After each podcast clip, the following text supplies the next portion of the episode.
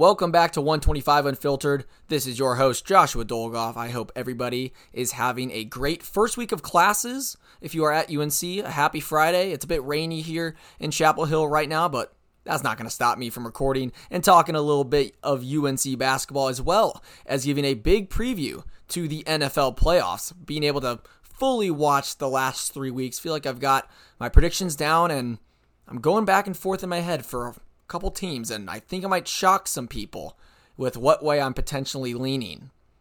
But we're going to start with a preview of, uh, well, a recap of UNC versus NC State, and then a preview of the Syracuse game before we get to the NFL. So let's hop right into it. The Tar Heels travel down the road to not our rival, NC State, in Raleigh. We win 67 to 54, a rather ugly game for both sides. NC State was just flat out horrible. 27% from the field, 2 of 21 from three point range. That's 10%. Carolina, I mean, slightly better, but not a great shooting night. 39% from the field, 33% from three point range. They missed eight free throws. They did have nine turnovers, but I, I, thought a lot of those were more early on, but a rather sloppy first like 30 minutes of the game. Got to give credit to State. They played good defense. They were hedging really hard. They were being aggressive but a 15 to 2 run from Carolina pulled uh, the game away and helped UNC get to 4 0 in the ACC and atop of the ACC standings. Overall thoughts on this game? We're continuing to find ways to win ugly. These are this is going to happen in the ACC. This is a uh, for them a big rivalry game in their house. They desperately want to beat us. They're going to make it a tough game. The crowd was definitely a factor. I got to give it to them. They are loud in PNC Arena. But the Tar Heels just kept clawing. RJ Davis, 16 points, only shot 6 of 19 from the field. Cadeau, I thought, had a very solid game, 11.6 assists. That's huge. Ingram had 9, Bacot had 9, Cormac had, had 8, all in the first half. Don't know where he went in the second half, but uh, Ingram also had 19 rebounds. Trimble, Withers, Washington, Zayden High combined for 14 points. Another 14 point game off the bench. That is almost a fifth of our points, and, and that's important.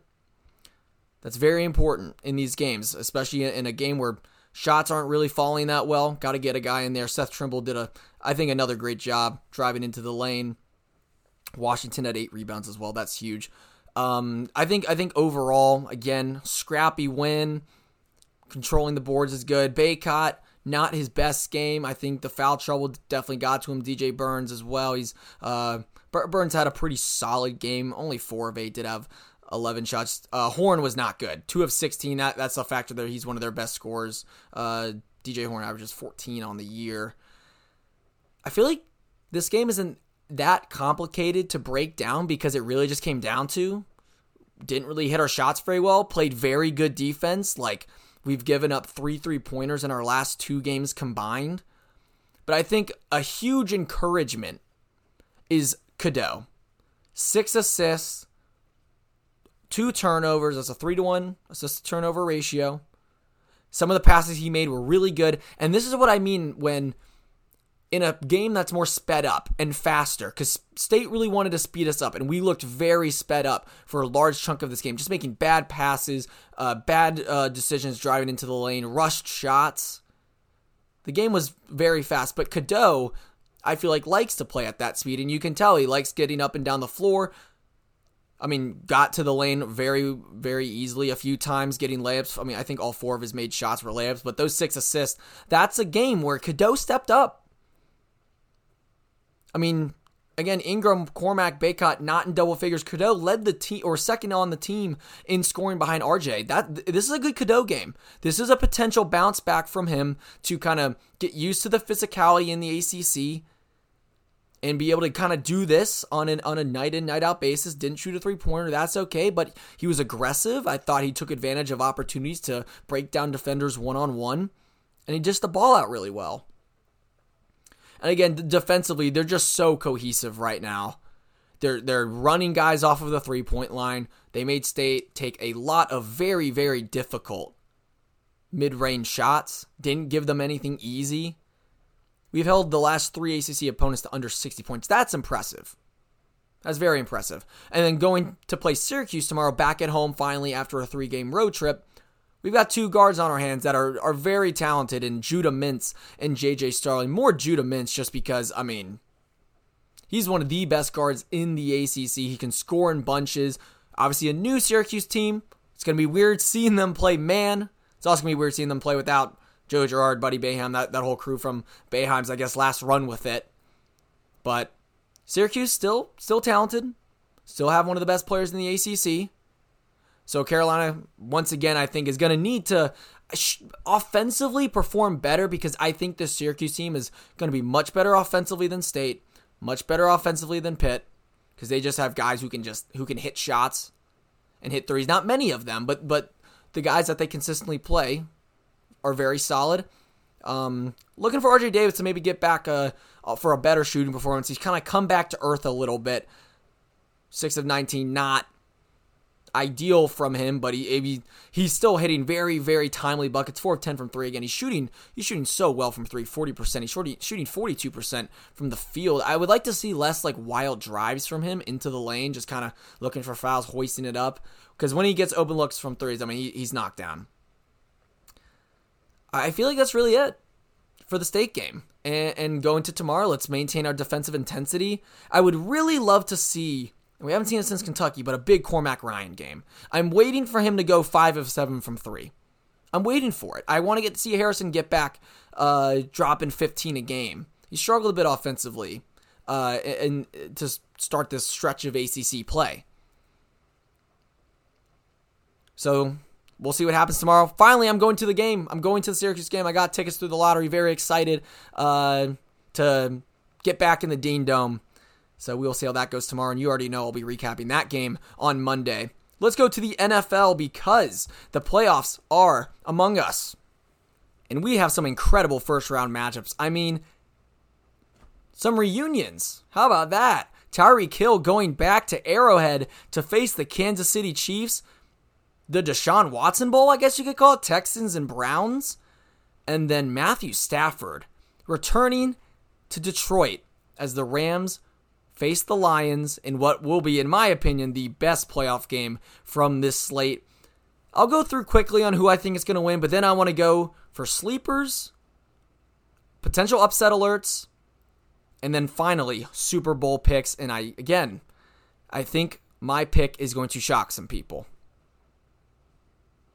Let's start with uh, these matchups. I'm going to take Bills over Steelers. I, I think that's pretty self-explanatory. No TJ Watt for the Steelers. I think that that takes out their main way uh, to actually have a shot at winning this game. This offense just isn't good enough. Bills are on a roll as well. Chiefs over Dolphins. The weather's really going to get to Tua, I think. Chiefs know Tyreek Hill better than any other team in the league. So I think Chiefs kind of handily win this for.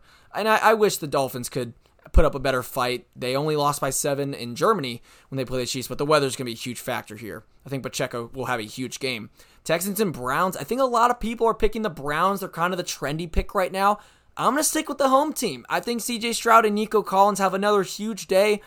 The rookie gets his first playoff win. Same with the rookie head coach and DeMeco Ryans, and being at home is going to be huge uh, for for the Texans. I think even though, again, the Browns love the story with Joe Flacco, and we'll get to them a bit later. I, I, I think CJ Stroud just pulls off some more magic.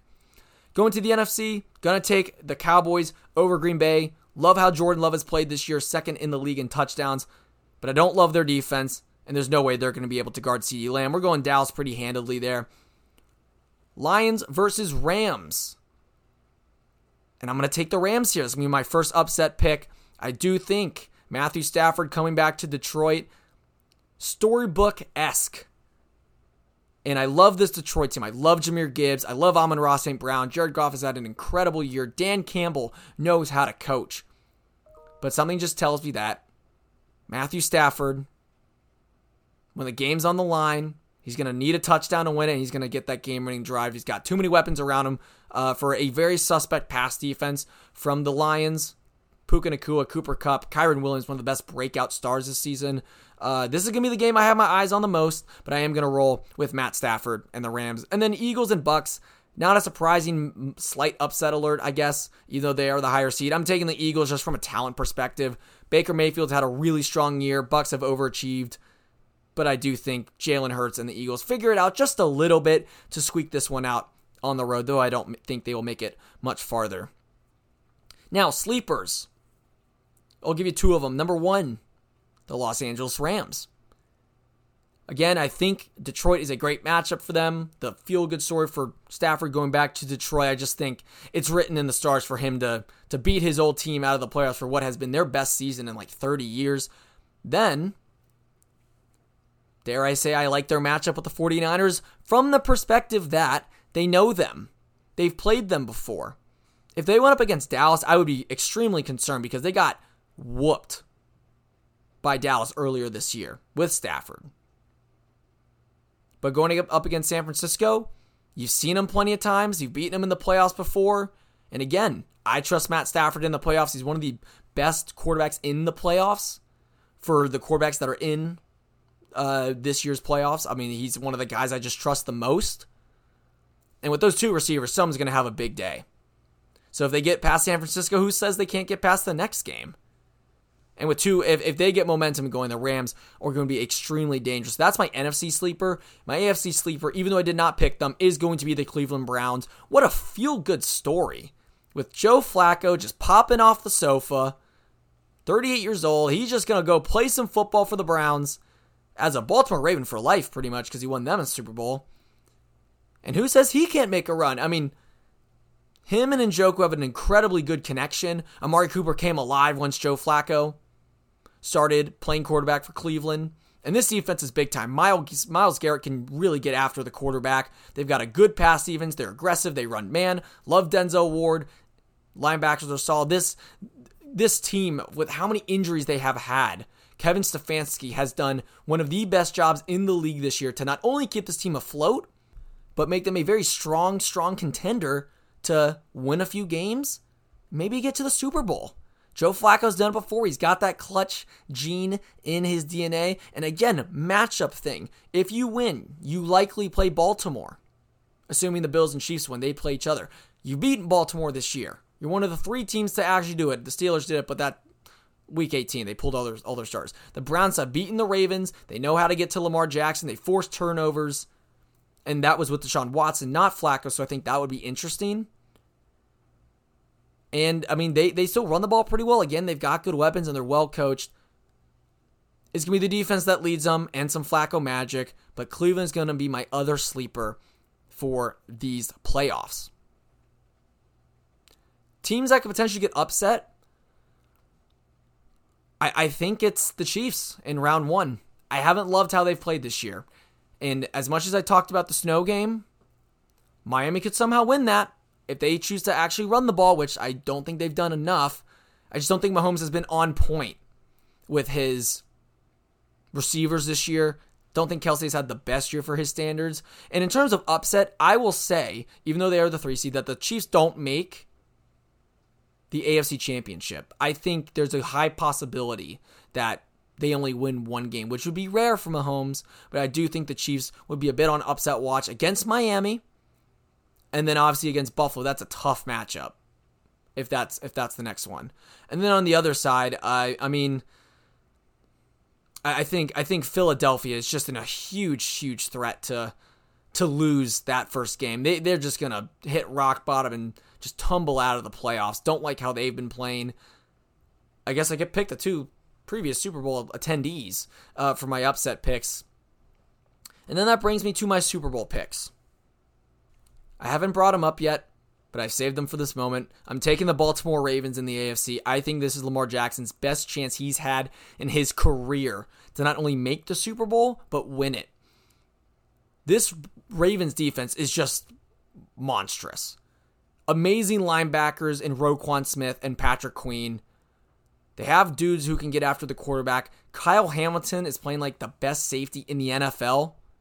This team forces turnovers. I mean, we saw it in that Niners game. They made Brock Purdy look like he was undrafted and not the last pick in the draft. They get after you defensively.